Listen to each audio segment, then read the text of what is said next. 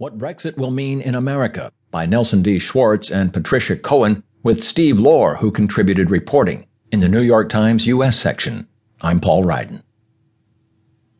When the mills that birthed the Industrial Revolution in cities like Manchester and Birmingham still powered the British economy of the mid 20th century, Robert Stevenson was a frequent visitor to the Midlands.